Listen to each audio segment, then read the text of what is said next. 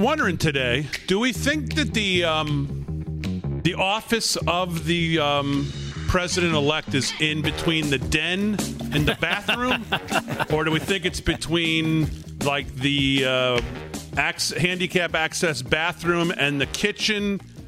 Where do we think the actual office of the president elect is, in, or is it just in the padded basement? I think it's in the basement, but he put up a nice styrofoam cardboard cutout behind him. Really pre- presidential. Okay. See, and I was thinking until you mentioned that. Now I was thinking, well, maybe maybe he converted the uh, you know that that extra closet by the garage door. You know, that leads you to the garage. Yeah. That sometimes you put food or shoes or clothes in.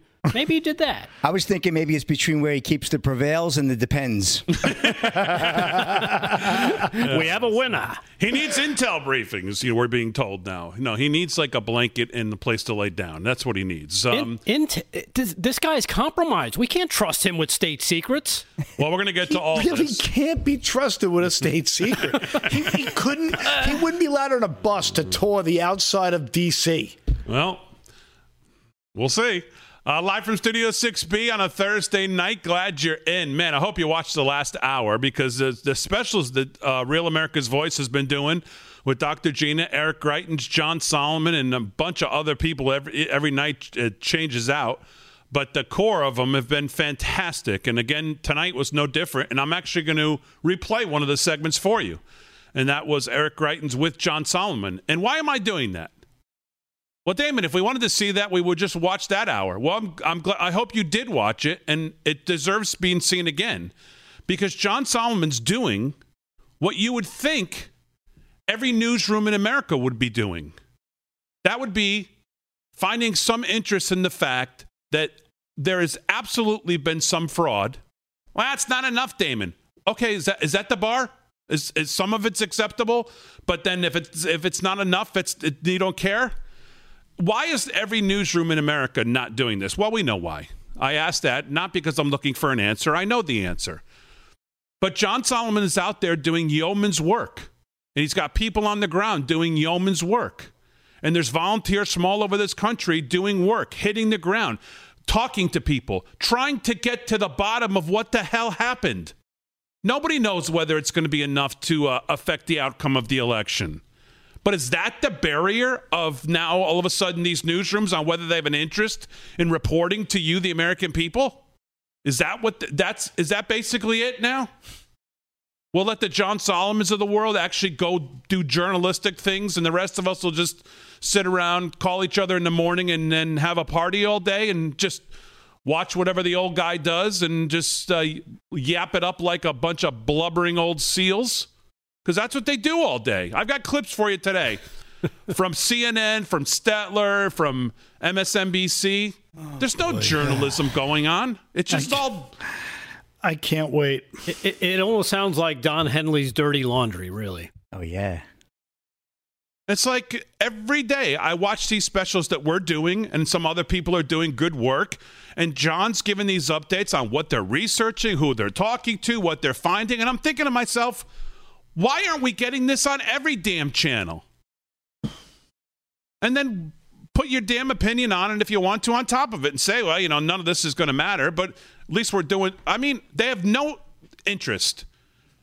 And you know why they don't? Is because they want every election going forward to be like this. And that means no Republican ever wins another election, uh, especially for president. And um, they're one step closer to making the Democratic Party the party itself is basically the government. And that's what they want. That's so we'll get into all of that. But here's where I want to start. G, put up 44, pick 44.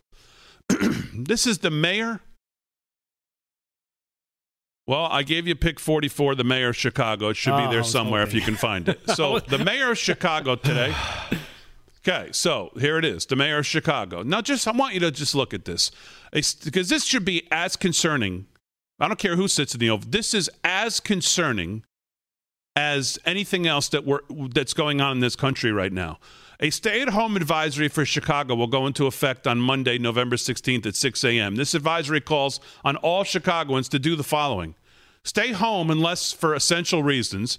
Stop having guests over including family members. you do not live with. Avoid non essential travel and then cancel traditional Thanksgiving plans. Here's my message to the mayor of New York, of Chicago, and any other place go to hell. That's what I would say to them.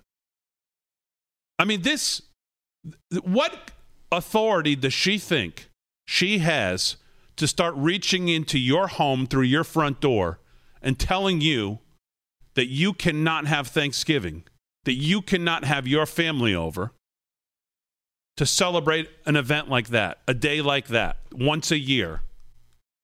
That is outrageous. And now they want to tell you you can't travel either. I mean, this is like what what country is this? Where are we going here? This should be as alarming to any to everybody as much as anything else that's going on right now. Putting the whole presidential election aside. How do these people get elected? Do you see these governors, what's happened throughout this COVID? They use COVID as an excuse. Where are all the civil liberty groups? Where are all the people screaming about this? Cancel your Thanksgiving plans? Don't have your family over? We're going to control who comes and stays and how many people you have in your house? Your private property? We're going to tell you who you can and can't have? We're going to tell you where you can travel?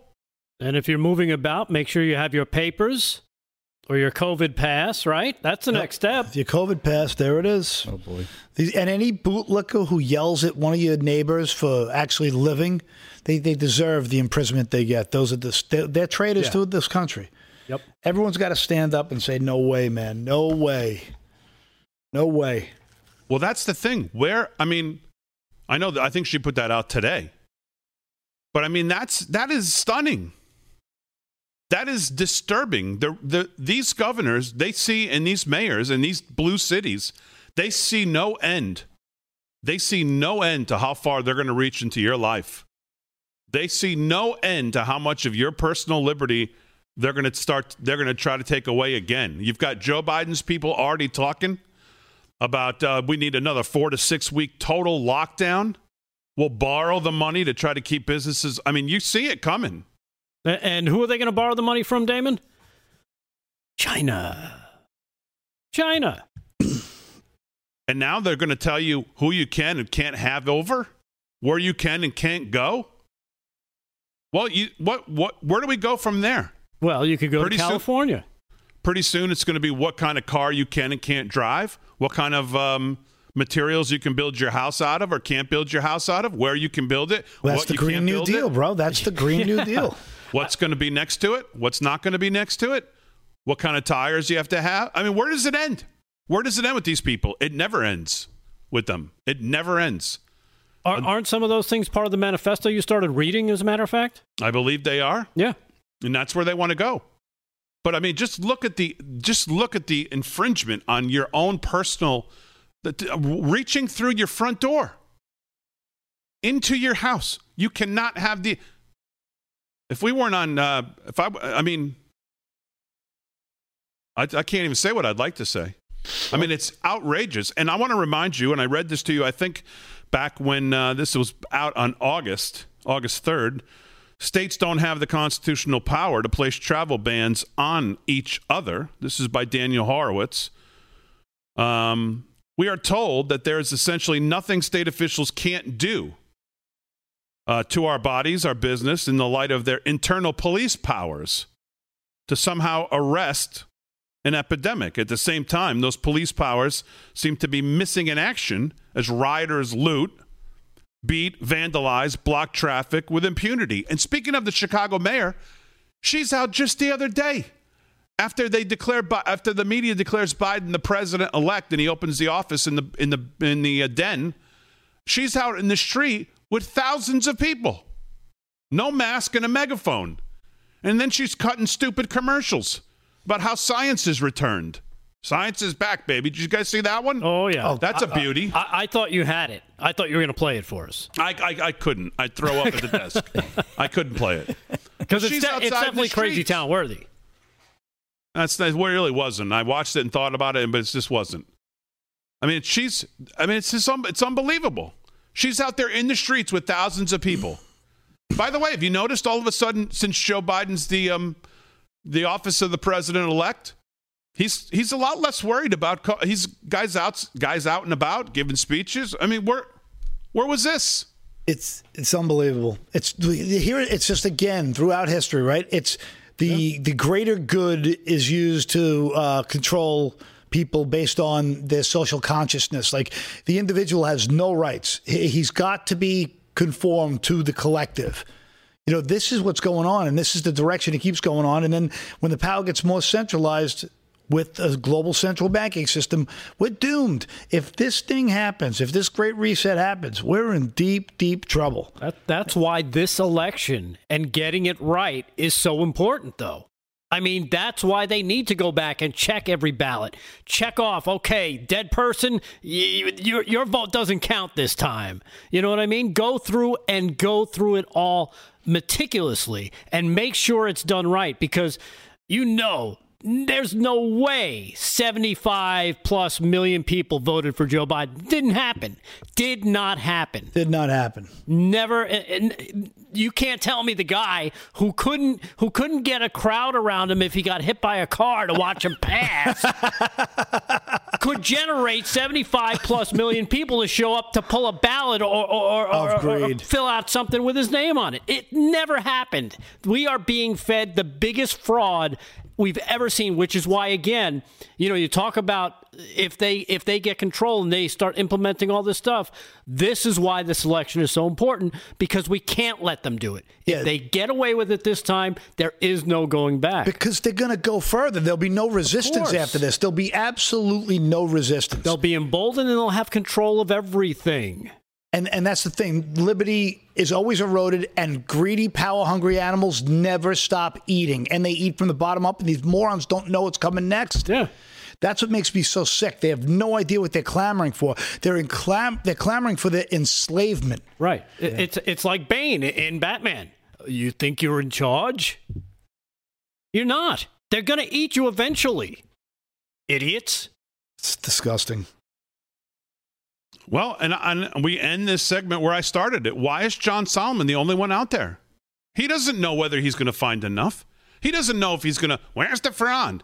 Well, he's trying to find it, but they've changed the playing field so poorly, so badly, and they've gotten away with this. It's hard to find the damn fraud. It's not like someone's going to walk out and go, "Hey, uh, John, I got the hundred thousand ballots right over here. It's right over my shoulder. It's, I put it all together for you." That's not happening. You got to go out and do the legwork and try to find little bits, which are going to lead to something else. And in the end, it may mean nothing. You know what it means, though? There's a lot of fraud, and we shouldn't stand for it. Right. It doesn't matter if it doesn't overturn the election. Is, it, is that the barrier all of a sudden for this? What is it? Well, where are we living? But here's the other problem, D. When I first met you, and I said, "Oh, you love you love John Solomon," um, I do too. And I said, "Well, God, every debate group calls him a conspiracy theorist." That's how crazy this world is. He's a great journalist. Conspiracy. It's nonsense. sorry. All right, live from Studio 6B. Just getting started on a Thursday night. Glad you're in Real America's Voice. Social media, stay with us.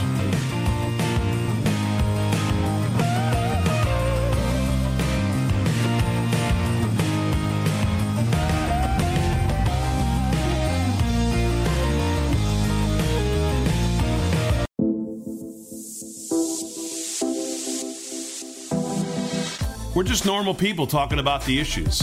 The way the American people talk about them around their dinner table. I think that's why people like the show. We don't take ourselves too seriously. We give them news, opinion, sports, comedy, entertainment, music, but most of all, we try to give them love of country, faith, and family every night. We think political news is a big tent. Come on in live from Studio 6B, 8 to 10 weeknights. You might like it. All right, live from Studio 6B on a Thursday night. Glad you're in. Paul's going to do some news here in a second. Rick Delgado's here. Rick Emirati's going to have sports. Geo Fran holding it down.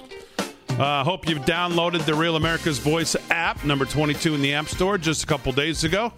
And uh, ho- there it is. Hope you download it, uh, and you can watch, uh, you know, everything all day long. You don't have to worry about whether it's going to be uh, booted, uh, it's going to be on, it's going to be shut down by one of these social media players.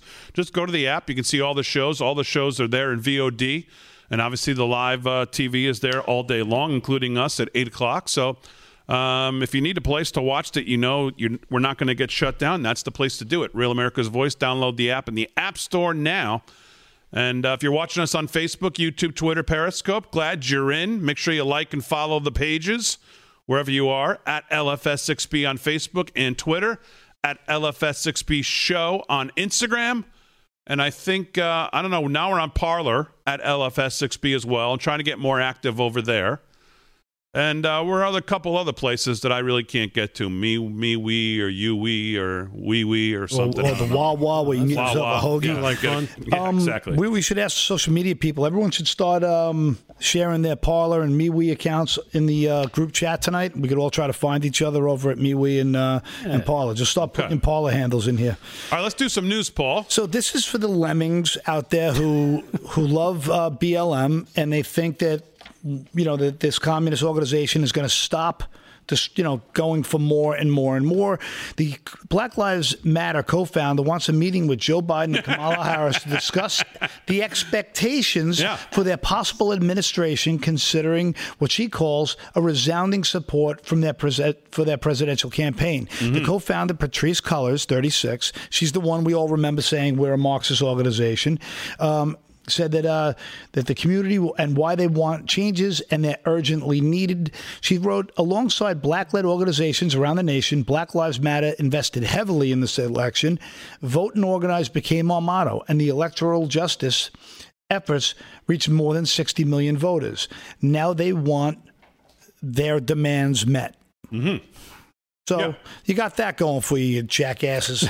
Well, along with um, it'll be interesting to see what happens. You remember uh, Ice Cube, the musician rapper, had said that he had put out some, uh, you know, not demands, but some his kind of plan for Black America, and the Trump administration responded right away, of course, and the Biden administration said, "Well, we'll see after the election." So we don't know what's going to happen, but it'll be interesting to see on in January if it is uh, President Biden at that point. I wonder when he, Ice Cube's going to get that call. I wonder when Black Lives Matter is going to get that call. Here's when I say they're going to get it: never. I don't think they'll ever get it. They're not going to get it. And then in four years from now, they'll won't remember that they didn't get it, and they'll be doing the same thing. But we'll see. Yeah, but what, but what Black Lives Matter really gave to them on that side is a lot of money. Remember, you donated to Black Lives Matter. You really didn't vote, uh, donate to them. It went to Turn Blue, right? yep. Act blue, yeah. Act Yeah, Blue. Act Blue. Sorry, And- Well, the- which ended up in the uh, in the greedy little hands of uh, Joe Biden. But and you think friends. about what a masterful slogan, right? Because you you say that as a standalone sentence, like, well, of course, yes, I'm with you. Let's, Right, right. I love that. I love it. Let's all hug. Let's be. Let's all unite. But Right, then but- when you see their their intentions, it's like, wait, eh, what? Exactly. This, this Not, not not only that, you see the people running it, and you're like, uh, yeah, you, you you don't really think this at all. Yeah, it's not even about Black Lives. No. No, at that's all. the burn of it. It's just another way to enslave the the the, the, the people with the least, to offer the most hope. Well, the um the defund the police really worked out well for them.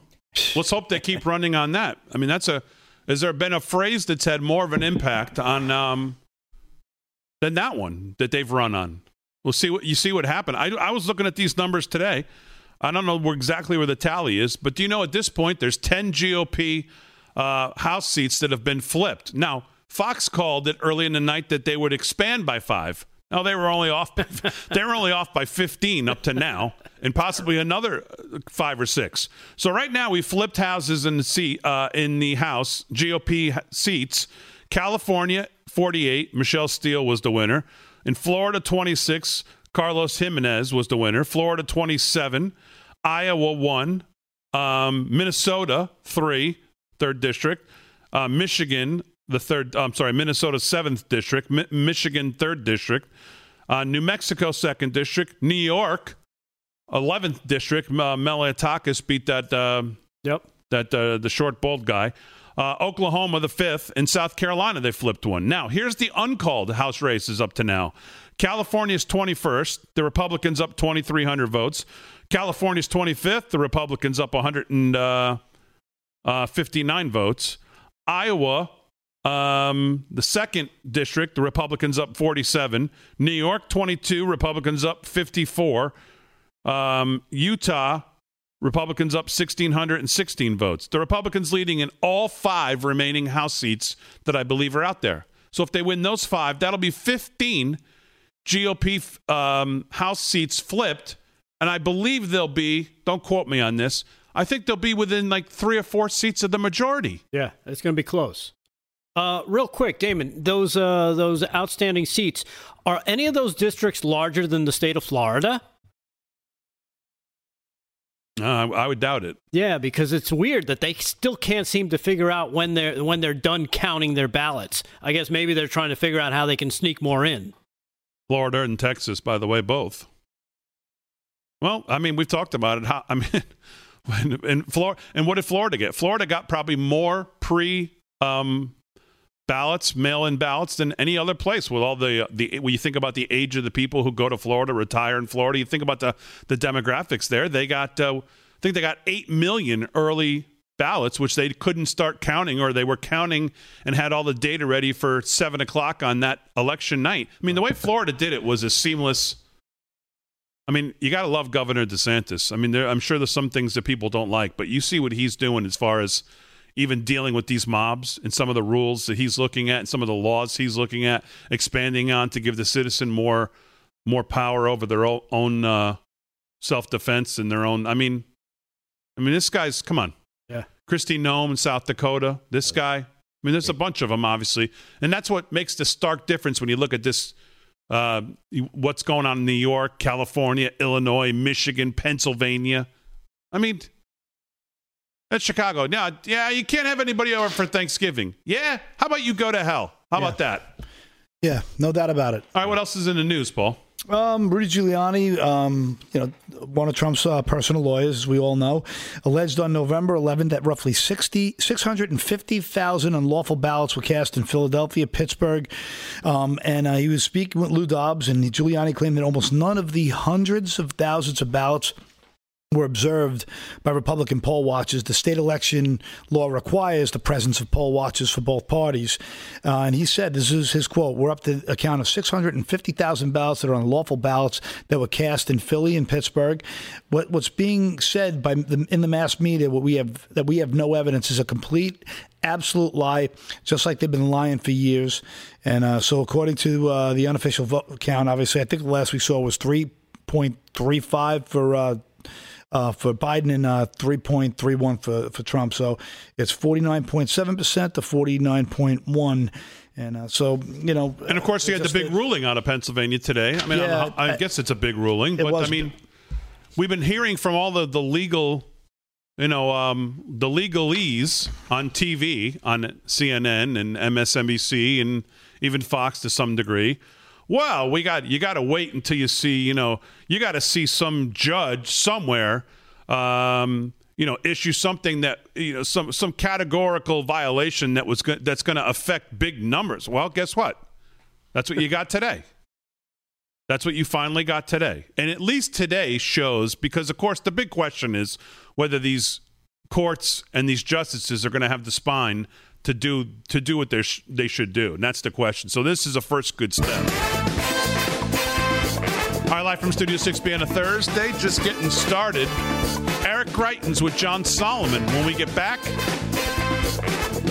give you your update on where we are with everything. Social media, stay with us.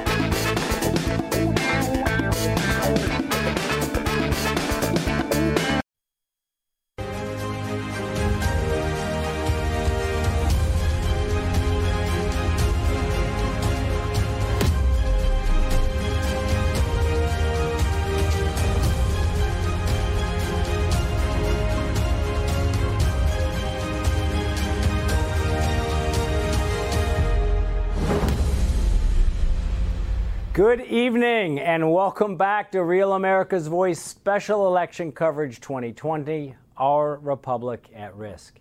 As you know, here we respect your intelligence, we honor you as citizens, and here we provide evidence for what we say. You know, in the last week, the mainstream media has told you time and again that there's no evidence of widespread fraud in the 2020 election. About Take tens of millions of unsolicited ballots without any verification measures whatsoever. Well, we're interrupting this because what the President of the United States is saying, in large part, is absolutely untrue. This isn't just dangerous, it's nonsensical. Illegal vote. Well, well, well I, I, just think we have to be very clear. She's charging, uh, the other side is welcoming fraud and welcoming illegal voting. Unless she has more details to back that up, I can't in good countenance continue showing you this. I don't know that we have seen the proof of voter fraud in any of these states. Now, they said this despite serious election irregularities. What they decided to ignore, this team decided to investigate. At Real America's Voice and at Just the News, we told you we will take action. While others complain and criticize, this team went to work. Led by Just the News founder and editor in chief John Solomon, Real America's Voice joined forces and they put together a team of 30 journalists on the ground in battleground states to look at election irregularities. Now, this was and is a nonpartisan effort. It is an effort to get the facts. It is an effort to pursue the truth. And it is an effort undertaken in part because Americans deserve to have and must have confidence in the integrity of our elections. Now, the media mantra that there is no evidence of voter fraud in the November 3rd election now faces a real challenge. Several Michigan residents, ranging from a city worker to a former state assistant attorney general, swear under penalty of perjury that they witnessed significant and widespread election tampering in the city of Detroit. And by significant, they insist thousands of ballots were involved. This story and others have been broken by Just the News founder and editor in chief John Solomon, who joins us today. Uh, John, welcome tonight. And let me begin by asking you who is Jessy Jacob and what did she have to say in her sworn affidavit? Yeah, that's a great question, Eric. So, uh, Jessy Jacob is a longtime civil servant who has worked for the city of Detroit for decades. Uh, she was assigned in September to work at the uh, in the election centers leading up to and up, uh, including election day and the day after. And in a sworn affidavit where she risks the penalty of perjury, also risks being fired if she were to lie about this, she testified in this affidavit that the morning after the election, she was present at the main election counting center when she saw ballots being backdated, and her, her bosses were instructing her to do so as well, to backdate ballots to make them look like they came in before the November 3rd deadline so that they could be counted. Now, that's a very significant uh, uh, allegation. And what she says is she is confident that thousands of ballots wow. were backdated. But that's not the only uh, uh, misconduct she says she saw. Going all the way back to September when she was first assigned to the mm. election project, she says she saw uh, election ballots going out and having their dates changed. So you would send someone had allegedly request the ballot, you would send it out. For some reason, they were changing the record to make the it look like the ballot had been sent out much earlier than the day they were actually mailing it out. In other words, they were committing fraud. She has signed this affidavit. It's been submitted in a court case. And when you hear a single city worker say thousands of ballots she witnessed, she was partaking in, she knows were fraudulent, we all should at least pay attention and, and expect some form of serious investigation. Yeah, and John, she's also not alone. I no. mean, in your story, you also mentioned just just in your story, you mentioned a couple of other affidavits from Alexander Seeley, from Zachary Larsen, from Robert Cushman. And again, I'll remind all of our viewers and all of your readers at justthenews.com those affidavits, you've actually put those out there Absolutely. so that your our viewers and your readers can read them themselves. So tell us, what do those affidavits say, and what else are you learning about what's happening right now in Michigan? Well, it's uh, it's fascinating. So the, the, names that you just mentioned, uh, Seeley, Larsen, Cushman, they were what is known as election day observers. They mm. came and under the law, they were there as GOP observers. Usually there's a Democrat and GOP observer at each ballot table at each location so that when ballots are opened and counted, people can look at it and say, yeah, the signature max matches. That's a good ballot to count. Or, hey, there's something wrong with that. Let's put that in a, a problem pile and we'll go back and look at it later, often called provisional ballots. Um, these uh, uh, ballot observers said that they were kept from doing their job repeatedly. Wow. They were harassed. They were moved far away. Uh, but when they did get glimpses of what was going on, they saw uh, evidence of uh, misconduct and fraud going on. For instance, uh, Zach Larsen, who, by the way, is not some just everyday guy in the street. He's a former assistant attorney general for the state of Michigan, a lawyer at the highest levels of the uh, state of go- uh, Michigan government for a long time before he went into private practice. He said, I saw ballot workers opening up and peeking at who people were voting for and then putting a lot of them into a discarded pile or a problem pile. So he wondered maybe they were looking, if they saw a Trump name, they put it in a problem pile so it wouldn't count towards Trump's tally. Uh, others saw changes of dates, people's names being added to the verified vo- voter list that weren't on the voter list. So there's a verified list of people you can run against the name against. Say, yeah, you're, mm. you're approved to vote. People are adding names based on what they saw on the ballot. All of these people together, when you take what um, what the city worker and these observers saw together, it looks like a pretty orchestrated uh, effort at some form of fraud or misconduct. Now, again, needs to be investigated, mm-hmm. but anyone who says there's no evidence clearly hasn't read these affidavits of these everyday Michigan residents and citizens who uh, attested under penalty perjury they saw these things. Yeah, and these people are they are putting their reputations at risk. They're yeah. putting their jobs at risk. They Great are point. swearing that this conduct happened, and they're swearing that this wasn't just one or two one or two ballots. They're no. talking about thousands of, of ballots here.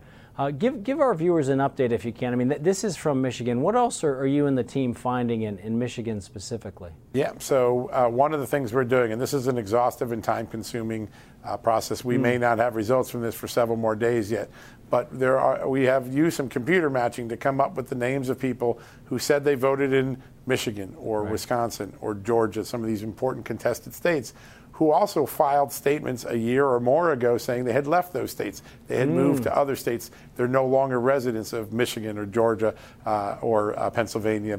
And uh, we're, we're computer matching them. We've come up with a list of several hundred thousand people that we would call high risk voters, meaning they, they're listed as voting, but it doesn't look like they live in the state anymore. Right. And there's an extensive effort underway to call these people, interview these people, see if in fact uh, they did vote or didn't vote. Maybe they, they're listed as voting and they never filed their ballot. We're beginning to see some patterns, but we're not yet ready to, to really divulge any data. We want to do a lot more uh, careful scrutiny before we make any uh, release of the information. But uh, that's becoming a fruitful exercise among many other things we're doing. Wow. And, and, as you said, John, all of this needs to continue to be investigated. Yeah. And none of this is definitive, but it's very clear that there certainly is evidence now. We certainly have multiple people who've come forward, who've signed affidavits, and they're suggesting that there is uh, significant fraud. And John, if you could just, for, for all of our viewers at home, break down for everybody who are these affidavits coming from? I know you and the team are, are, are, looking through not just the affidavits we've mentioned here, but hundreds of these affidavits. Give our viewers a sense, if you would please, who are signing these affidavits? What are they saying? And, uh, and just, just give us a sense for, for yeah. what's behind this. Yep. So the majority of them are poll watchers, people that were sent to ensure the integrity of the election. Mm. And uh, this bipart- there's a long century history in all these states of a Republican and a Democrat jointly watching, agreeing a ballot is good or bad. Right. Uh, the majority of these affidavits come from people who just saw widespread uh, uh misconduct or unusual behavior, concerning behavior, like uh, uh, unveiling the secrecy of a ballot to look mm. and see who one, someone va- uh, voted for, which they're not supposed to do. Um, there were, were, allegations that the security envelopes were destroyed. They have important identifiers on them. Uh, were, uh, so the majority of them, there are a handful of city workers or poll workers that actually were working for the state as either contractors or uh, poll workers, and some of them have come forward. I think the most important is Miss Jacob. she clearly provides the most extensive claim of, of fraud and acknowledges she was part of it because her bosses ordered her to do these things. So if her story checks out, she becomes a very credible witness. Awesome. And John, a last question, just in the last kind of minute or so that we that we have left. Today on your podcast on John Solomon Reports, uh, you had on Vernon Jones from right. the state of Georgia. A lot of our viewers will remember that he's the Democrat who dared to support President Trump. And now in your podcast, it sounds like he believes that his own party, the Democrat Party, was actually responsible for orchestrating fraud. Tell us a little bit about what he says. There. Yeah, he, he's really adamant that over the last six months he saw the party leadership uh, taking actions that suggested they were gearing up for some sort of fraudulent activity to try to overcome whatever success Donald Trump had at the polls. And as we know, Donald Trump collected more votes than any Republican in history nationally. Uh, and he believes the Democrats were creating operations to counter that. And when they couldn't counter it with original votes, he believes they stuffed the ballot box or came up with empty ballots. Now, again, a lot of his assumptions are based on these affidavits, other things. The key is people who have subpoena power, legislative committees, investigators, the FBI, they can get us the real answers. We hope they do soon. Excellent. Well, we certainly hope that uh, that people who have the power to do so continue to investigate. Again, we appreciate your team, the combination of team with Real America's Voice here, all of these journalists who are out there on the ground reading these affidavits, making phone calls to voters. Um, we appreciate you coming each night to to give our viewers. All right, Gee, that's good. On- so there's John Solomon today with the update. And again, I asked the question why is this not being done in every newsroom in America? Why is John Solomon on the ground doing it with 50 people? Where, where's all the, where's the New York Times? Where's the Washington Post? Where's the NBC, CBS, ABC? They don't care about uh, the integrity of the election, or they don't believe that any of this still exists. Are they living it? They, they're just they're owned. They are owned. The watchdog is now the lapdog. That was that was supposed to be the branch of the government that just protected people and kept people honest. It's they're owned. It's we've been propagandized to death. I mean, it's it's truly stunning. You get no reporting on this. It, there's just willful blindness that this has even happened to any degree from any of the media outlets. All of them, willful blindness. Just let's just go talk about the office of the president elect, which doesn't even exist. I mean, w- literally watching the media you would think right now we have there's there's actually two presidents, which I think last time I checked that's not possible. But you would never know that. You would never know that. He needs briefings. He's did what's he doing? He's got his chief of staff. His chief of staff, by the way, told us that uh, well, maybe these elections are rigged, which we'll get to uh, a little later too. Paul's got the story, and I've got his tweet. And uh, he's also, by the way, the chief of staff who told us that it's just a damn pure fortuity that Joe Biden and the Obama administration didn't kill everybody during H1N1 because, as he said, we're a bunch of nice people, but uh, we pretty much screwed it all up. So, all right, live from Studio 6B, lots more to do. Social media, stay with us.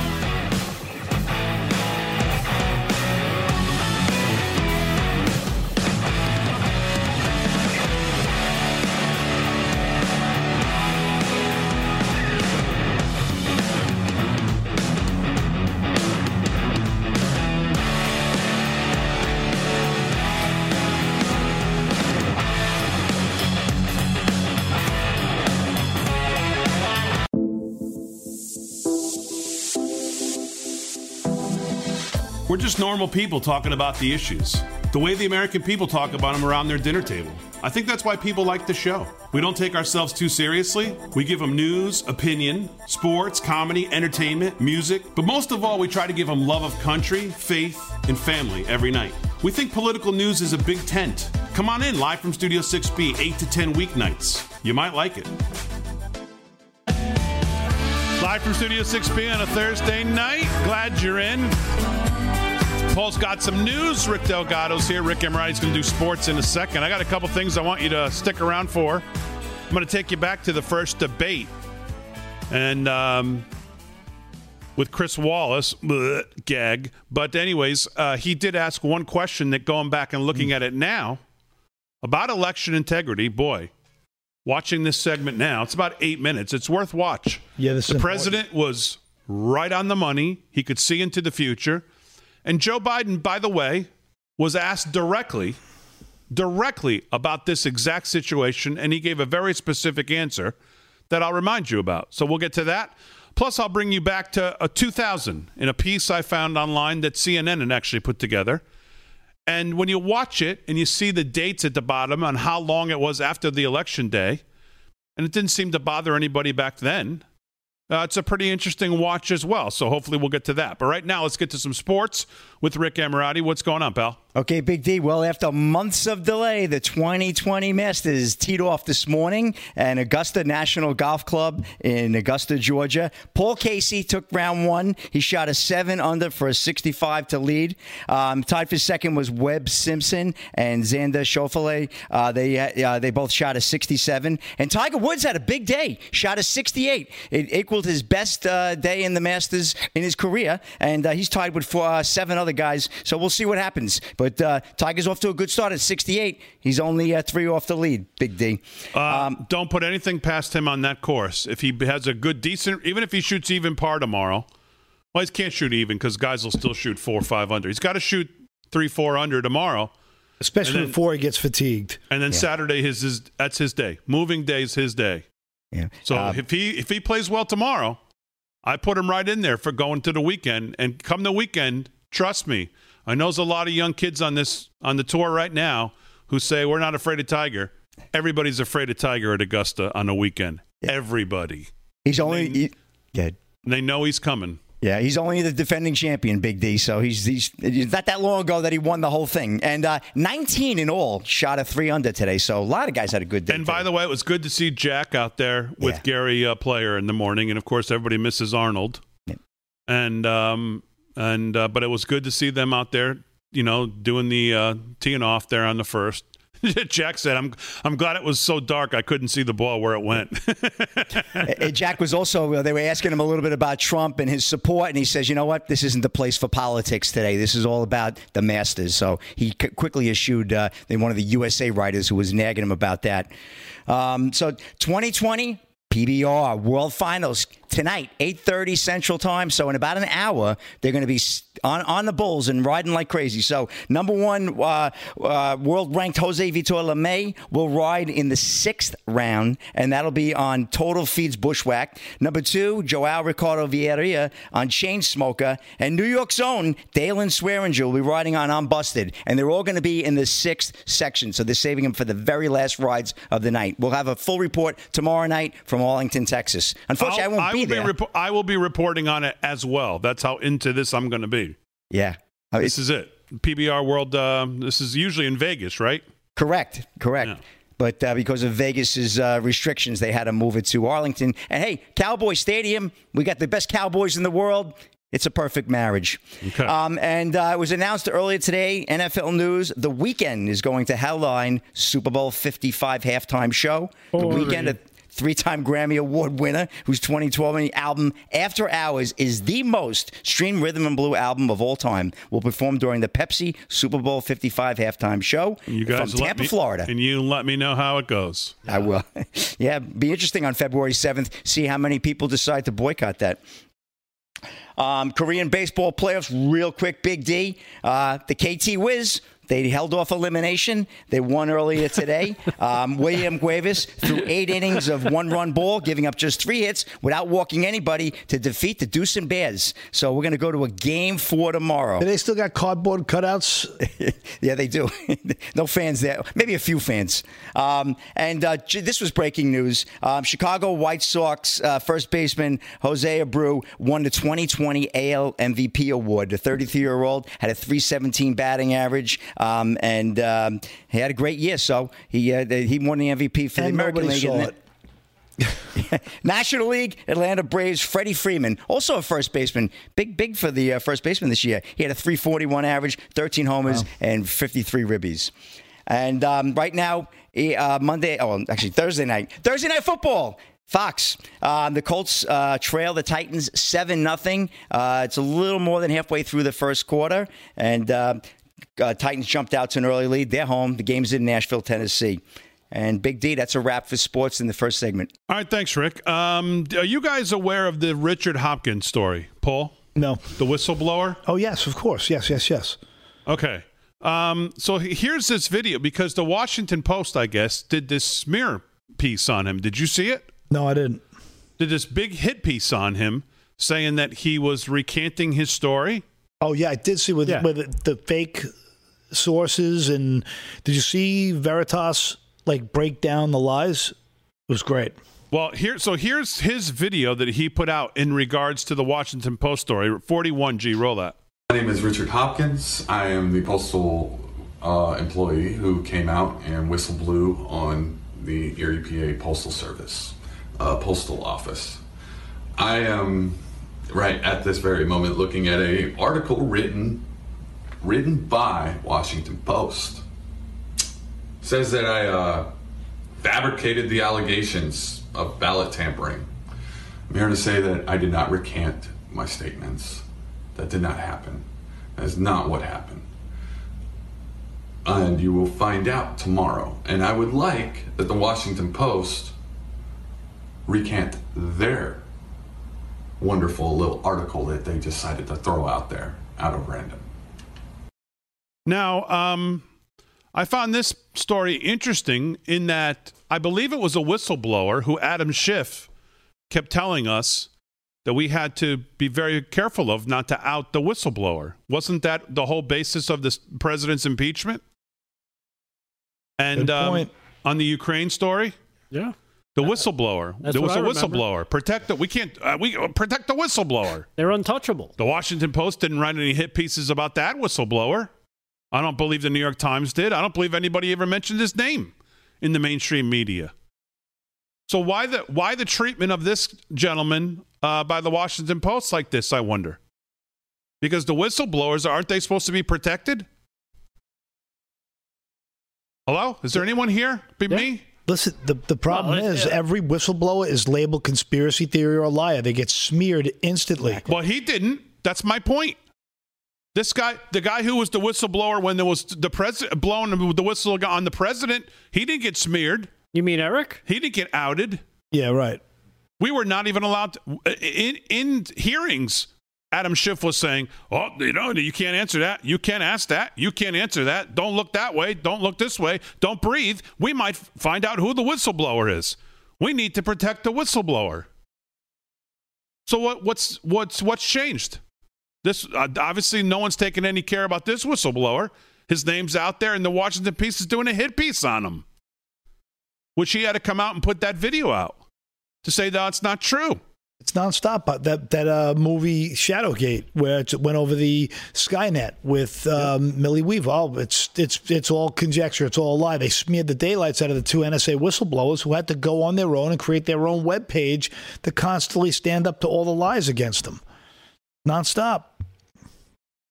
I mean, it's quite quite the difference in treatment, isn't it? I mean, from that guy, uh, from from the whistleblower on the Ukraine call for impeachment to this guy, pretty uh, pretty something. All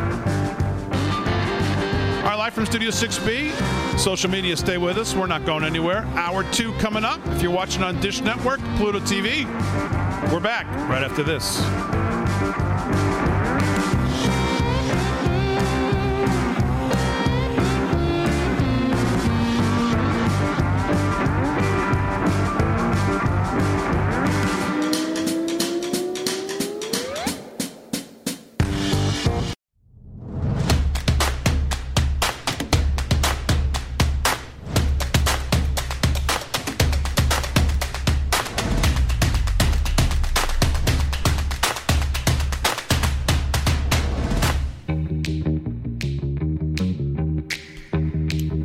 Live from Studio 6B on a Thursday night. Glad you're in. Paul's got news. Rick Delgado's here. Rick Emirati's going to have more sports. G. Friend holding it down.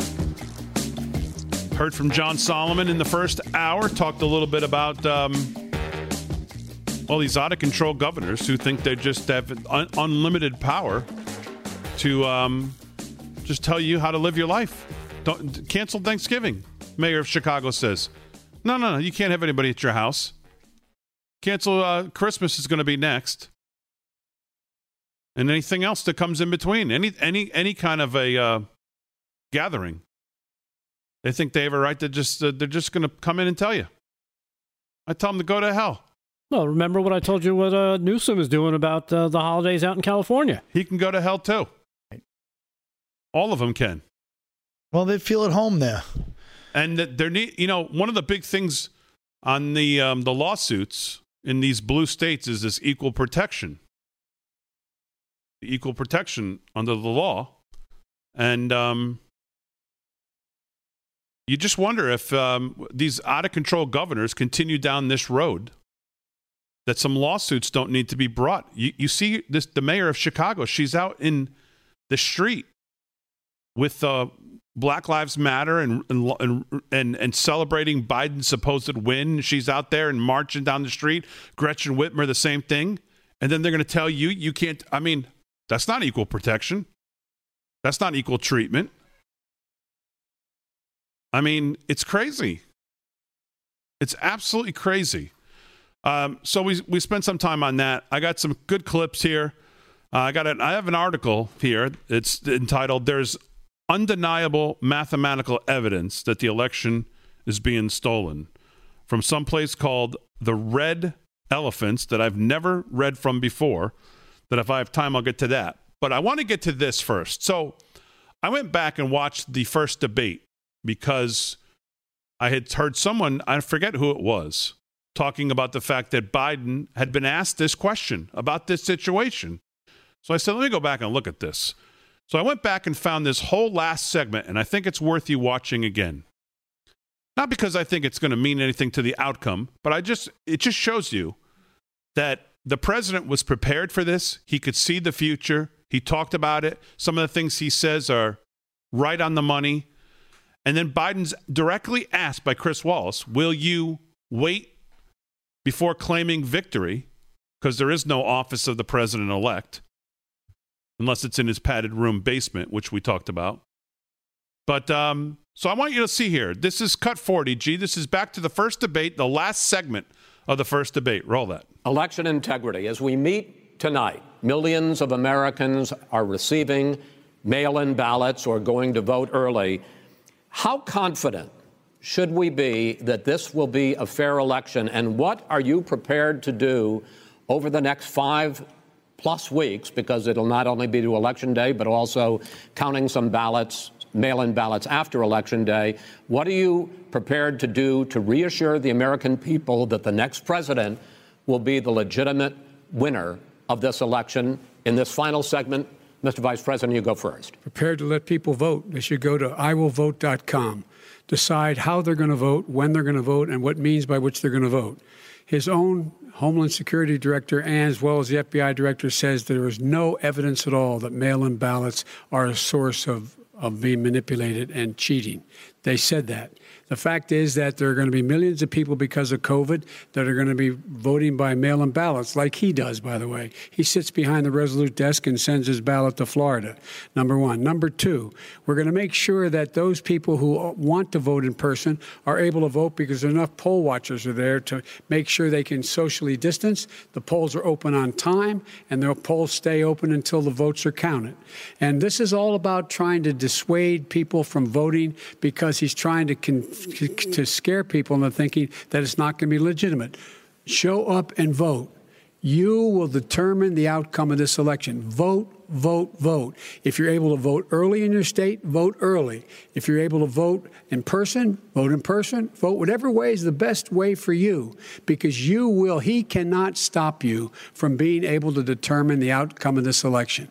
And in terms of whether or not, when the votes are counted and they're all counted, that will be accepted. If I win, that will be accepted. If I lose, that'll be accepted. But by the way, if in fact he says he's not sure what he's going to accept, well, let me tell you something. It doesn't matter because if we get the votes, it's going to be all over. He's going to go. He can't stay in power. It won't happen. It won't happen. So vote. Just make sure you understand you have it in your control to determine what this country is going to look like the next four years. Is it going to change? Or you get four more years of these lies. Mr. President, two minutes. So, when I listened to Joe talking about a transition, uh, there's been no transition from when I won. I won that election. And if you look at crooked Hillary Clinton, if you look at all of the different people, uh, there was no transition because they came after me trying to do a coup.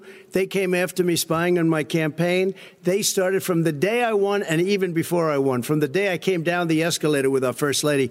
They were a disaster. They were a disgrace to our country. And we've caught them. We've caught them all. We've got it all on tape. We've caught them all. And by the way, you gave the idea for the Logan Act against General Flynn. You better take a look at that because we caught you in a sense. And President Obama was sitting in the office. He knew about it too. So don't tell me about a free transition.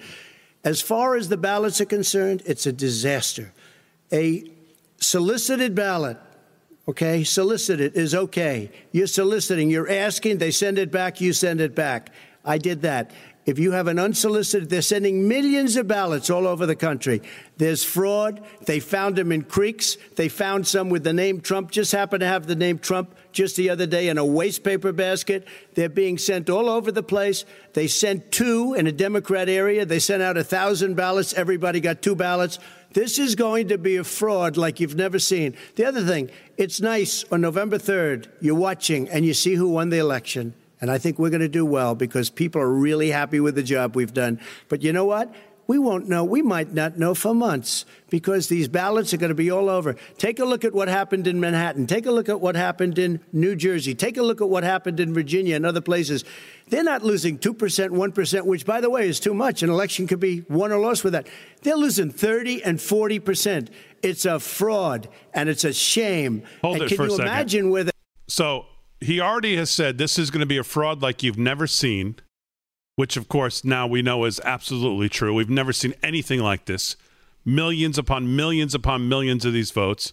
And he also was right on the money that you weren't going to know for for a significant amount of time given everything that was going to happen. Go ahead. They say uh, you have to have your ballot in by November 10th.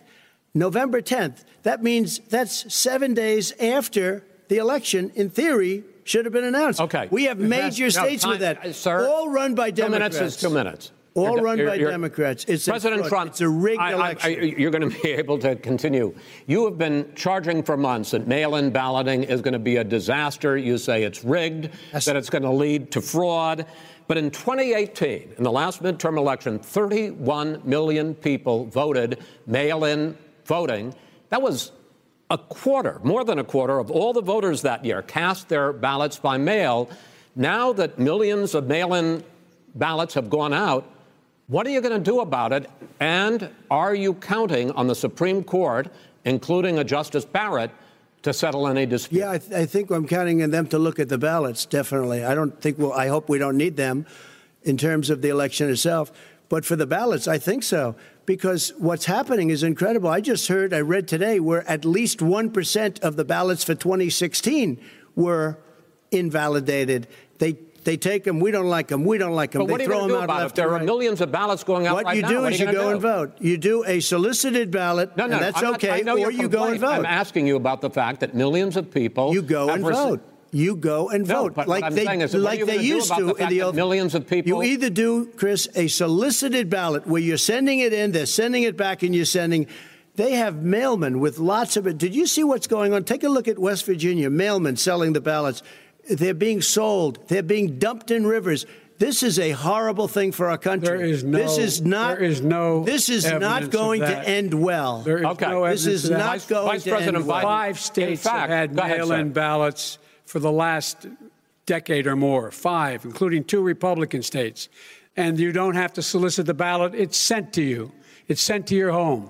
What we're saying is, they're saying is that it has to be a postmark by the time by election day. If it doesn't get in till the seventh, eighth, ninth, it still should be counted. He's just afraid of counting the votes because You're knows what the wrong. You're wrong. No, I no, I want to. I want to continue with you on I this, love uh, Vice President votes. Biden. Chris, he's so wrong in- when he makes in a fact, statement no, like that. excuse me, Vice President Biden. The biggest problem, in fact, over the years with mail-in voting, has not been fraud historically. It has been that sizable numbers, sometimes hundreds of thousands of ballots are thrown out because they have not been properly filled out or there is some other irregularity or they missed the deadline. So the question I have is, are you concerned that the Supreme Court with a Justice Barrett will settle any dispute? I'm concerned that any court would settle this because here's the deal. When you, when you file, when you get a ballot and you fill it out, you're supposed to have an affidavit. If you didn't know, you have uh, someone say that this is me. You should be able to, if in fact you can verify that's you when the before the ballot is thrown out, that's sufficient to be able to count the ballot because someone made a mistake and not uh, dotting the correct I. Who they voted for, testify, say who they voted for, say it's you. That is totally legitimate. All right. Excuse Final- me, no, Chris, no, no. when you I have, have a final- 80 I- ballots, Gentlemen, I have a final Senate question. and swamping I- I- the system, you- you- you- you you- know it can't be done. You know it can't, and already All there's right. been So now, fraud. Mail service Final- delivers wait a minute, gentlemen. in the final question is: mail a day. in million eight ballots. states, we can keep talking. It's- it's in eight a states, disgrace. election workers are prohibited, currently by law, eight states, from even beginning to process ballots, even take them out of the envelopes and Yes. flatten them until election day. That means that it's likely, because there's going to be a huge increase in mail in balloting, that we are not going to know on election night who the winner is, that it could be days, it could be weeks. Could be months. Until we find out who the, the, the new president is. So I. First for you, sir. Finally, for the for the vice president, I hope neither of you will interrupt the other. Will you urge your supporters to stay calm during this extended period, not to engage in any civil unrest? And will you pledge tonight that you will not declare victory until the election has been hmm. independently certified? President Trump, you I'm urging my supporters to go into the polls and watch very carefully. Wow. Because that's what has to happen. I am urging them to do it.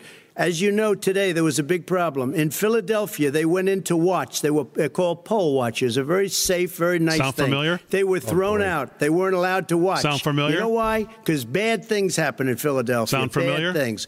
Hmm. And you- I am urging, whole thing. I am urging my people. I hope it's going to be a fair election. If it's a fair You're urging election, them what? I am 100% on board. But if I see tens of thousands of ballots being manipulated, I can't go along with that. And I'll tell what- you what, what does that from mean, a not go common along? sense, Does that mean I'll you're gonna tell you tell what your it means. people to take to it the means street? you have a fraudulent election. You're And sending you out gonna do? Million what would you ballots. They're not, they're not equipped to. These people aren't equipped to handle it. Number one. Number two, Okay. they cheat. They cheat. Hey, they found ballots in a waste paper basket three So- days ago, and they all had the name All right. military ballots. They were military. They all had the name Trump on them. Uh, Vice President You think Biden. that's good? I hold Vice it right there, President- G. There's a little bit left. The most important part's coming up for the for uh, Biden. We'll do that when we get back. Sound familiar? The whole damn segment. He was right. I mean, it was like looking into the future.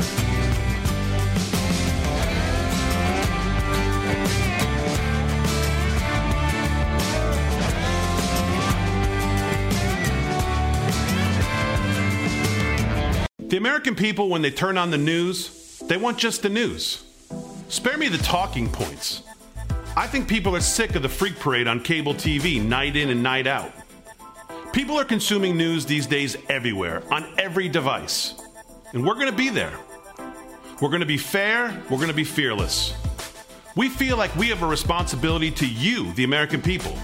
News and opinions that are honest and real. Real America's voice.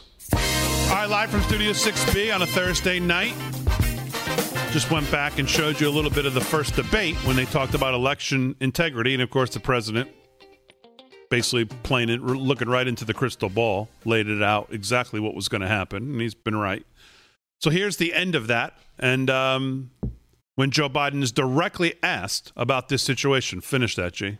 You're sending you out gonna do? Million what would you ballots. They're not, they're not equipped to.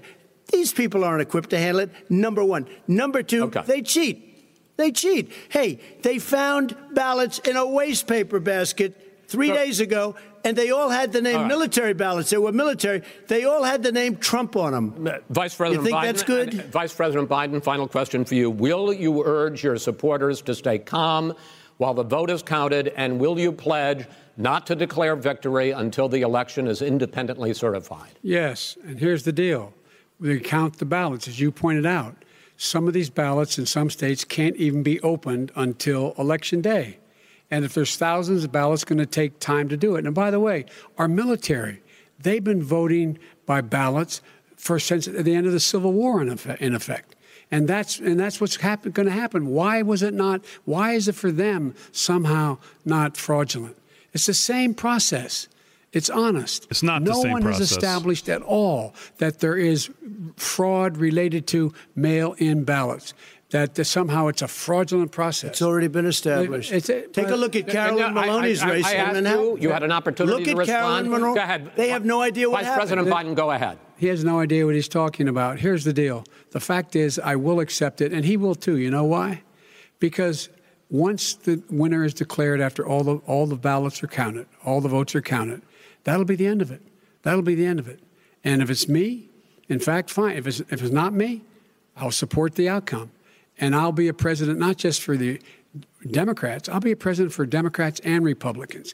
And All right, G, this that's guy, good. I want And to of course, what he's talking about there is December 14th, not now, not the last nine days. But uh, he forgot his own pledge because he's now the working out of the office of the president elect. So, Yeah, the, con- the converted mudroom. What a hypocrite. yeah, so it seems to forgot that moment. that was asked directly, "Would you not claim victory until the race is certified?" Well, that that doesn't happen until December. So, um, but it's nine days. Where is it? Give us the proof. Come on, get this over with. Get out. Uh, all right, let's do some news uh, with Paul Nolan. What's going on, Mr. Nolan? So Ronald Klain, who has been tagged as the U.S. elect, um, the uh, chief of staff for Biden, Yeah. uh, who had been the chief of staff, and he's been on the um, on the staffs of Al Gore and Biden back when. Um, he, uh, he he was asked in 2014 when I lost my place here. The vice president and senior advisor, the 2020 by campaign, excuse me, guys, sorry about that, agreed in 2014 with liberal news website Vox's argument that U.S. elections are unfair to voters. The poll said 68% of Americans think that the elections are rigged. Vox tweeted. 43, G, the picture. Go ahead, Paul. Yeah, so if you if you put up 43, he had they had said uh, they had asked six, they- Vox had said 68 percent of the elections people American people think they're rigged, and his answer was because they are. That's because they are. Uh, I mean, I don't even know where to begin. I just want to. Uh, it's just unbelievable. I mean, this is we're seeing it. It's being exposed. The media is lying about it. Fox has turned on Trump. Now it's all of the major media outlets and all of their subsidiaries are all telling you there's nothing to see here. And people are still buying it. It's psychotic. So Vox is Ezra Klein's deal, I believe. Uh, he's uh, one sometimes contributor on MSNBC. I think he's the one who started Vox. So put that back up, G. So yeah, so Vox tweets out 68% of Americans, this is back in 2014, 68% of Americans think elections are rigged. And here's Ron Klain at the time on Biden's chief of staff. Or if he's not then, he was not too long before that, replying saying, that's because they are. now, of course, he couldn't know that this would obviously ever come back, but to uh, to not look that great. I mean, so I don't know if he thinks he's being cute or what, but I mean that's one heck of a response. That's because they are. And again, I told you, Ron Klain's also the person who spoke at that um, uh, that C-SPAN clip that I've shown you multiple times, basically saying, you know, with the H1N1, it was just it was a good thing that it wasn't um, as infectious or deadly as as what we're dealing with now. Because if it was, we would have killed everybody. Because we were a, a lot of nice, hardworking people, uh, like the vice president and the president and everybody that was working on that, and we did everything wrong. And it was just literally pure luck that this thing wasn't as deadly as it could have been, or it would have been one of the great mass casualty. He said one one of the great mass casualty events.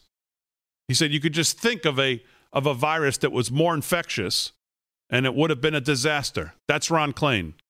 This is also Ron Klain. Ron Klain's also earlier this year the same person who said that um, ah, this COVID 19 is not going to be a big deal. The best thing you can do tonight is go to Chinatown, go out to eat, support your local restaurants. This was like in March. like kind of the Nancy Pelosi come to Chinatown deal. That this was Ron Klain. Uh, it- it- he almost sounds like a carbon copy of Joe Biden. It kind of like wrong on every side of every issue, right? Well, um, the mainstream media has weighed in on Ron, on the selection of Ron Klain as possible chief of staff. Forty-two G cut forty-two. Here we go. Here is um here's how the media thinks of Ron Klain. Roll that. David Chalian, the president elect, is doing stuff already. I Oh, mean, he appointed Yes. Ron Klain as his chief of staff, named Ron Klain as his chief of staff. That's significant. Obviously, Ron Klain has vast Washington experience, and he is hugely respected by people on both Yes. sides of the aisle. You know, we overnight you had Hugh Hewitt and Elizabeth Warren, both coming out with statements praising Ron Klain. That tells you something. And I also think it sends Really? a message that What's it this tell is the you? first appointment being made by the president-elect. Oh, yes. Well, yeah, for, for a couple different reasons. First of all, Hold it for a there's second. 30 So year. how, deep, how deep they it really says something that this is his first appointment. They really get into it. What what what is it? What does it say? What does it say? It says nothing. It's, he says this is this is like a make believe moves he's doing here as the the, the president elect's doing stuff. There's no such thing. He's not the president elect right now. Yeah, and, and the way he's talking, it's like it's it's it's like uh, it's unbelievable. Look at look at what he's doing. He's What a already, he's already genius. named this guy, Uh, uh, and of course everybody knows him. Look at them weighing in. Yeah. So listen to this. It gets it gets better. Go ahead. history between Klain and Biden, obviously. This is a long time Biden advisor showing uh, that the president elect is, is relying on a, a, uh, a relationship with deep history and confidence and trust to lead up his team in the West Wing. Obviously, uh, Klain's experience as Ebola czar during the Obama administration speaks to this moment uh, as well uh, with the pandemic that we're facing. And so, coming out of the gate, notice he doesn't uh, mention with This is your H1N1. First No. announcement.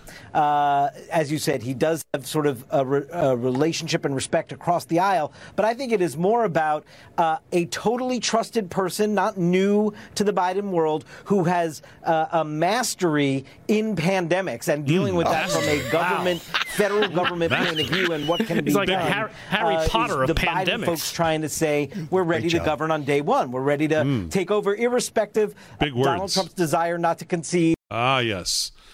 Yes, mastery. Yes.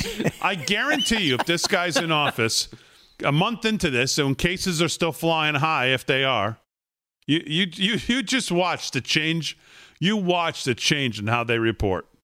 You can see it's already there. You watch the change in reporting. It'll be, it'll be some reason you think about they've blamed this president for every death. They've blamed him for this. They've blamed him for that. Meanwhile, we would be without him moving heaven and earth on the things he's done on uh, uh, for the vaccine, on um, uh, uh, PPE, ventilators. Crazy. Boy, those clips are hard to watch.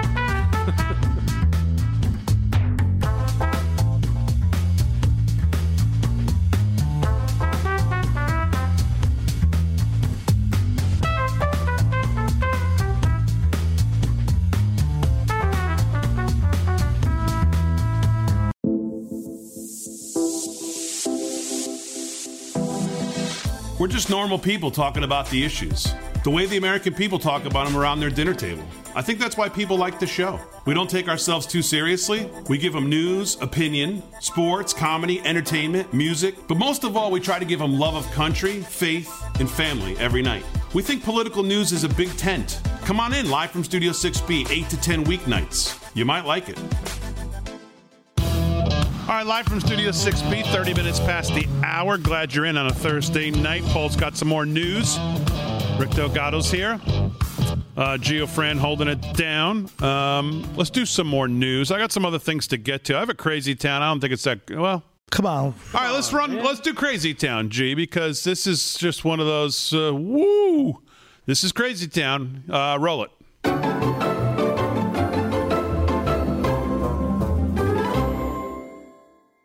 I, I do think that this uh, president, this man, has uh, the ability, not just the ability, but when it comes to classified information and relationships with uh, foreign adversaries and friends and conversations that need to be had, this Whoa. is dangerous. And I worry Donald Trump takes information out of the White House.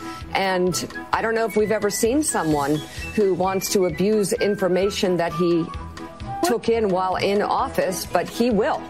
And again, Yes. I'll just say that Donald Trump uh, has access to everything. And when he leaves, he continues to have a great deal of information that he could use to his benefit. And his personality has shown that he doesn't have a lot of discipline beyond using information or people or um, relationships. And I worry this president will have quite a party uh, with all of this information that he learned as president when he leaves office. That is, unless, Willie, um, certain uh, sections God, she of law doesn't shut up. enforcement uh, come after him. Oh my! I thought she was going to say one of my father's henchmen and put a hit on him. oh my God! Unless certain law enforcement, Willie, come after him. Unless Hillary's friends whack him. He's got a lot of classified information. Well, yes, he's the president, and um, he could take it with. Well, yes. Guess what? then it's not classified.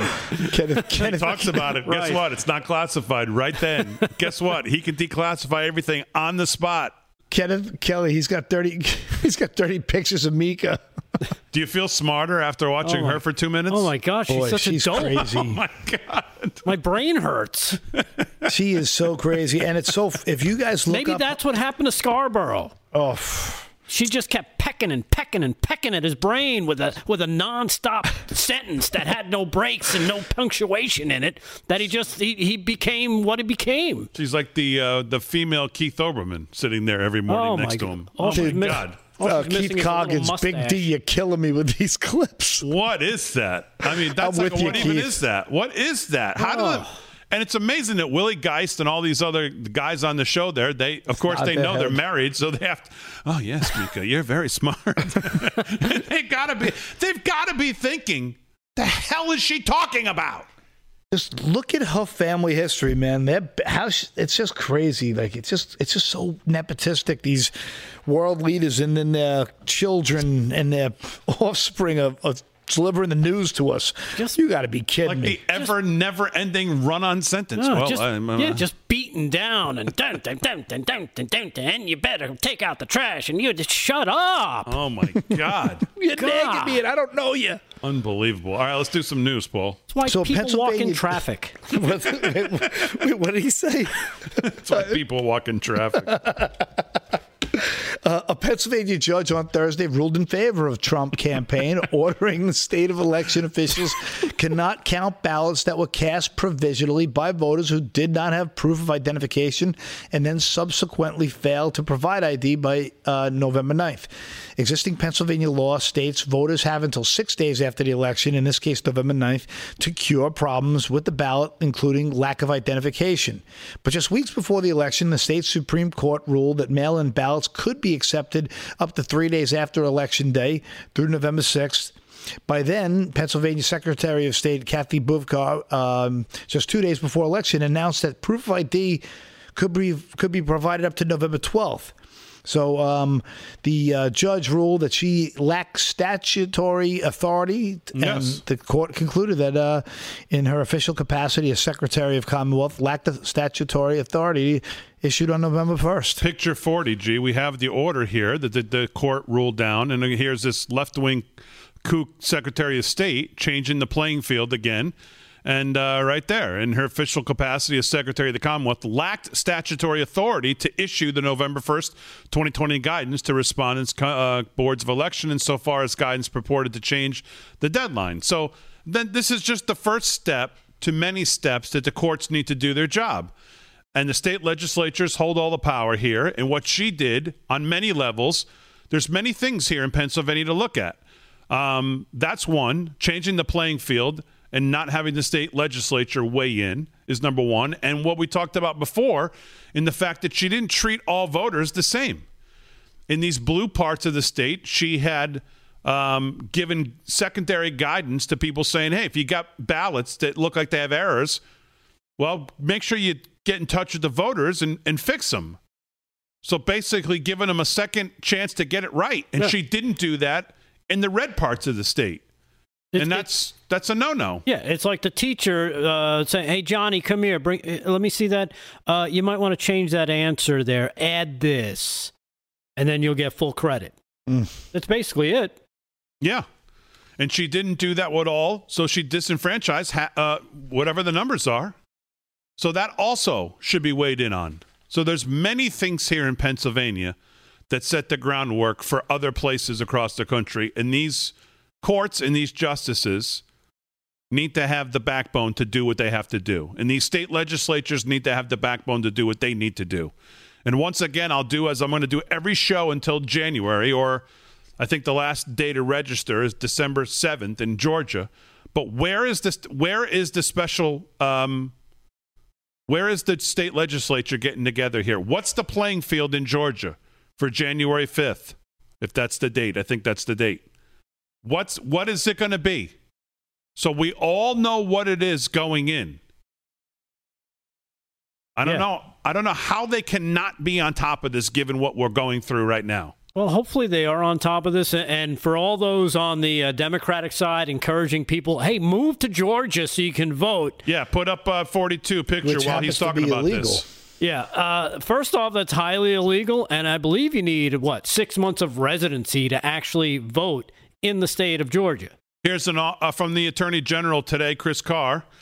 Uh, and if you look at the bottom there, Georgia law provides that it is a felony to either register to vote knowing one do, knowing one does not possess the qualifications for voting in Georgia, or to attempt to vote knowing one does not possess the qualifications for voting in Georgia. Those who are found to be in violation could subject themselves to persecution, prosecution. So let me just uh, CC Andrew Yang, Tom Friedman from the New York Times, and all of them who are encouraging people to move to Florida just for the uh, to Georgia, excuse me, just for the sake of voting in Georgia. And as the attorney general, someone said, if you do that, you may end up. Or actually, it was Lin Wood who said this. I believe I saw Yes. on Twitter. Great attorney said, if you do that, plan on staying there a little longer than you thought, but it's not going to be in a house. it's going to Oh, be it'll be a bars. house. It'll be the big house. The big house. It'll be Right. in. And and uh, another thing with that too, unfortunately, because we've learned of what they call ghost voting, that could be a possibility. Something that uh, that I hope is on their radar down in Georgia. You know, people using other people's address unbeknownst to them and sending in ballots. That was something that was discovered as well. So keep that in mind. Um, it's called ghosting. Let me just also say, as far as this race goes, um, I'd say the guy who was run, is running against Loeffler, this um, pastor, who we now know is um, was out there praising Jeremiah Wright. If you remember, Obama's pastor, who's he bit- was had all those anti-American uh, um, And Muslim Brotherhood. things that came out. So this guy seems like it could be worse. And I saw a couple ads today, and so it looks like he may have skated by in the the elect to get forty six percent. Uh, he's not going to skate by this time because they're on him. There's I saw a couple articles today about the fact that he was in a domestic dispute with his wife and run ran her over with a car. Ah. I mean, there's some there's some things here. This is a bad. This is. I mean, come on. Hey, she wasn't listening. Well, she talked like Mika. yeah, right. Which would have been deserved. Um, so he's not going to uh, get off so easy, I think, in this race. Well, hopefully Could not. have a little bit bigger magnifying glass. Listen, Not only that, he's got some uh, some sketchy stuff in his background, especially when he had to leave New York. I guess there were some allegations there as well, trying to cover up some child abuse, and then uh, blocking investigations. So he's he's got a uh, aside from that and, and his Marxist views, he's got a lot going against him. Hopefully, f- someone will report on it. Well, there's some reporting on it already. That's the good thing about the local news channels, right? You get real news in local stations only, but you never get it in the national broadcast. Yeah.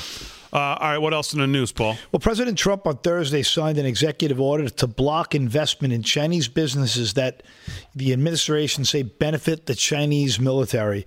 Uh, the order prohibits uh, such investments beginning on January 11, 2021, but allows divestment from the investments that include Chinese securities through uh, November 11th, uh, 2021. So again, he's still being hard on uh, China Joe's favorite you know, country. So it's it's good that he's going to keep hammering away at them. You know, God forbid something terrible happens bef- between now and. Uh, Okay. So there's an article in this Red Elephants that says there is undeniable mathematical evidence the election is being stolen. And I want to give you a little bit of this. It says, according to CBS News, President Trump does not plan to concede in the event that the media declares Joe Biden the winner of the election and the elected uh, and he's elected to 46th president of the United States. Trump campaign and his top advisors called for m- multiple lawsuits on the ground that the ongoing vote count will result in tallying uh, illegally cast ballots. The lawsuits will amount to an aggressive effort to highlight anomalies, statistical impossibilities, or other perceived problems that could affect vote counts before a final presidential winner is declared. Many reporters at press conferences took place in Arizona, Pennsylvania, Michigan on Thursday, asked his political appointees and supporters for evidence of wide scale problems they allege occurred. It is just the mathematical evidence Americans are looking for. There is an en- there is endless evidence. Here are just the facts. Statistical impossibilities in Wisconsin and in Michigan. In Wisconsin, Voter turnout matched the record high of 2004. The Wisconsin Elections Commission used the estimated voting age population as the denominator when calculating statewide voter turnout numbers. According to the Elections Commission, there was a 73% turnout in this Wisconsin election. Turnout was 67% in 2016, 70% in 12, 69 in 2008, 73 in 2004. Apparently, Joe Biden smashed Barack Obama's 2008 turnout in most places in the country. In both Michigan and Wisconsin, several vote dumps occurred at approximately 4 a.m. on Wednesday morning, which showed that Joe Biden received 100% of those votes.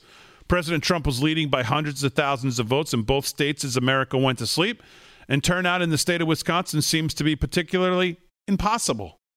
With absentee ballots, former Vice President Joe Biden was also up 60 points in Pennsylvania and almost 40 points in Michigan, according to the New York Times. Comparably, Biden was only up single digits in absentee voting in most battleground states. Wisconsin has not yet been reported. I'll finish this when I get back.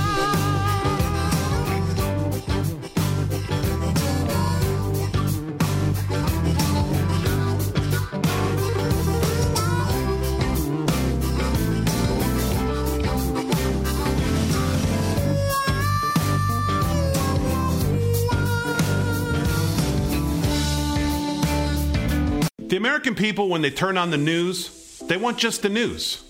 Spare me the talking points. I think people are sick of the freak parade on cable TV night in and night out. People are consuming news these days everywhere, on every device. And we're going to be there. We're going to be fair, we're going to be fearless. We feel like we have a responsibility to you, the American people. News and opinions that are honest and real. Real America's voice. live from Studio 6 p.m. Thursday night. You know, everybody who watches this show, um, a lot of them like the fact that we uh, talk to the audience. We break the fourth Sounds- wall. sounds Yeah, weird yeah. saying that. We're like we're, we're like Deadpool's, but you know, without the abs. I can't tell you how many how many comments I get of people who are just stunned that we um, interact with the audience, whether it's during the social media break. You know, we don't ever go down. We have no break here.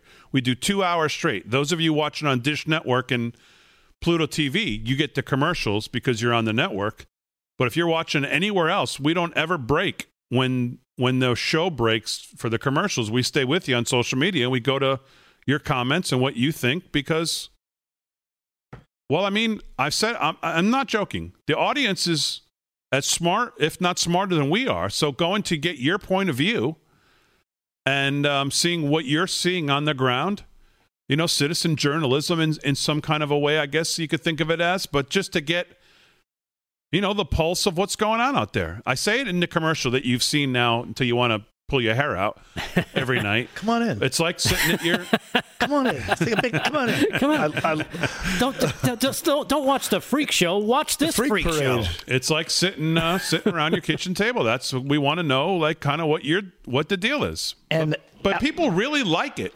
Our catheters are brought to you by.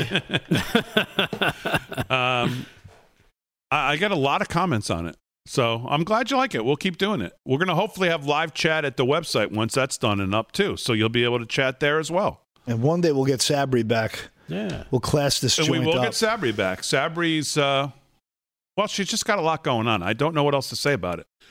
Building a house, buying a house, moving state to state, and she's just she'll be back when she's in New York permanently. She'll be back on the show. Yeah, and she'll be take- here in the studio, and I'll be praying and wishing that she could go back to Florida because she'd drive me crazy in five minutes. I don't believe that for a second. Okay, well you'll see it because you've never experienced it. I have for four years. Does she take the air right out of the room? Oh, because she she's She larger fills than it back life. up with a lot more Geo and air. Fran, you could jump in at any time here on this. I tried. You talked over me. Sorry. Go ahead. I said that she just fills it up with a lot more air. Yeah, because she never shuts up like me. Worse though. That's possible. Yeah, but at least she's easy on the eyes. By the way, I Yeah, heard her husband on Sirius on uh, Sunday morning. He was great. His his game breakdowns were great. Man, I, I can't wait to have a catch with him. He promised he'd have a catch with me. He'll throw you. He'll pick you up and throw you. Um, so there's an article here I want to get to a little bit of. Uh, any other news you want to do, Paul? Nah, I'm done. Uh, Molly McCann in The American Mind, which is a publication of the Claremont Institute, which I absolutely love. She says, Mr. President, attack. That's the title of the article. There's nothing to lose and everything to gain from a full on Trump offensive, she says. Does Trump still have a chance? That's the question that's flooded my inbox Saturday after the media called the election for Biden. If there was massive voter fraud, as some Republicans have alleged, Trump absolutely has a path, but only aggressive action on the part of the president and an unwavering determination from his supporters will make that path um, possible. Many pro Trump nationalist Republicans are confident that Trump has a path because they believe the Democrats committed fraud and Trump will prevail in the courts on that basis. Many people have analyzed the election and concluded that the Democrats committed both electronic and manual fraud. They think the turnout was more than Democrats had planned for, and Trump's support was high in demographics they didn't anticipate.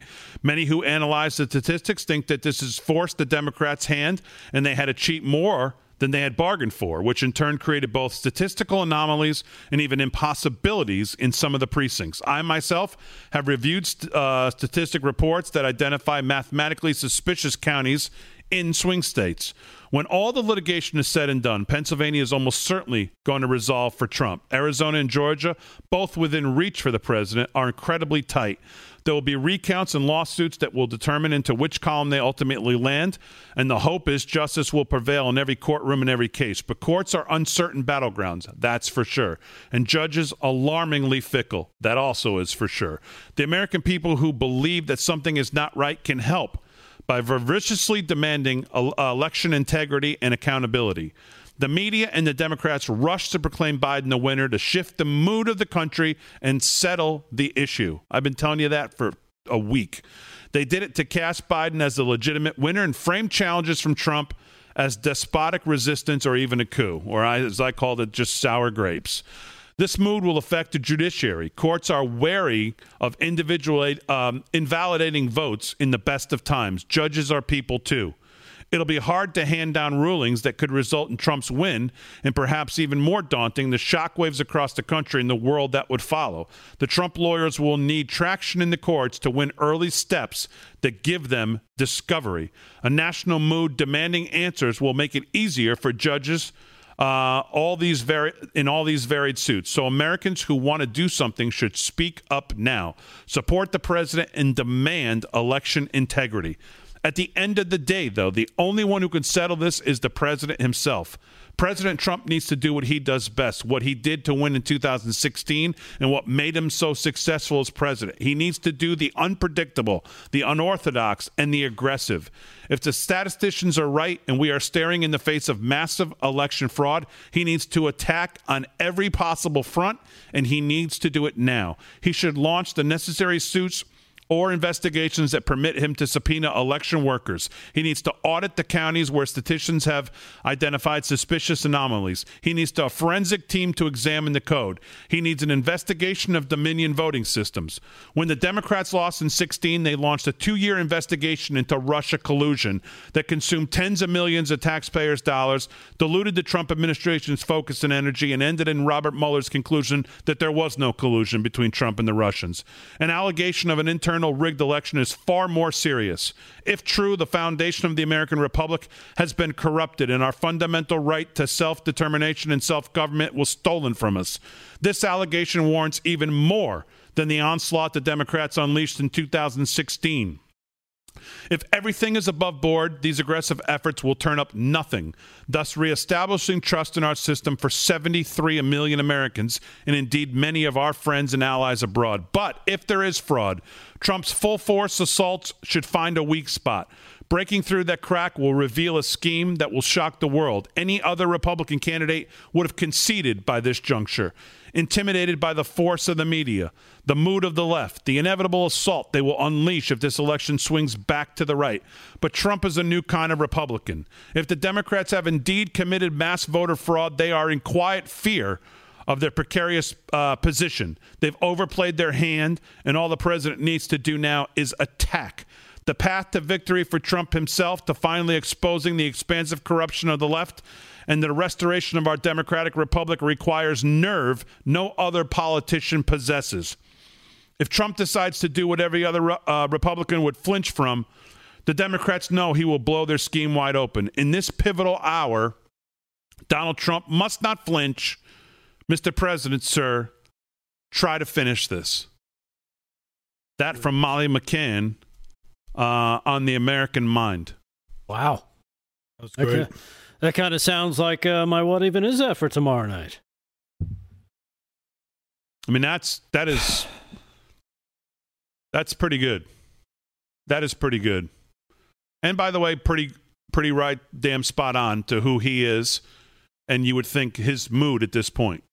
And as Richard uh, Grenell said, he is focused tonight, and let's hope he's focused on this. All right, as always, we salute our military, active and active police, firefighters, first responders, EMTs, everybody on the front lines. Thanks to everybody on the show. Thanks, Chief. Thanks, friend. Thanks to Real America's Voice. Most of all, thanks to you, the live from Studio 6B audience. We will see you tomorrow night, uh, 8 o'clock, right here, Real America's Voice. Back with you in 22. And corrections officers.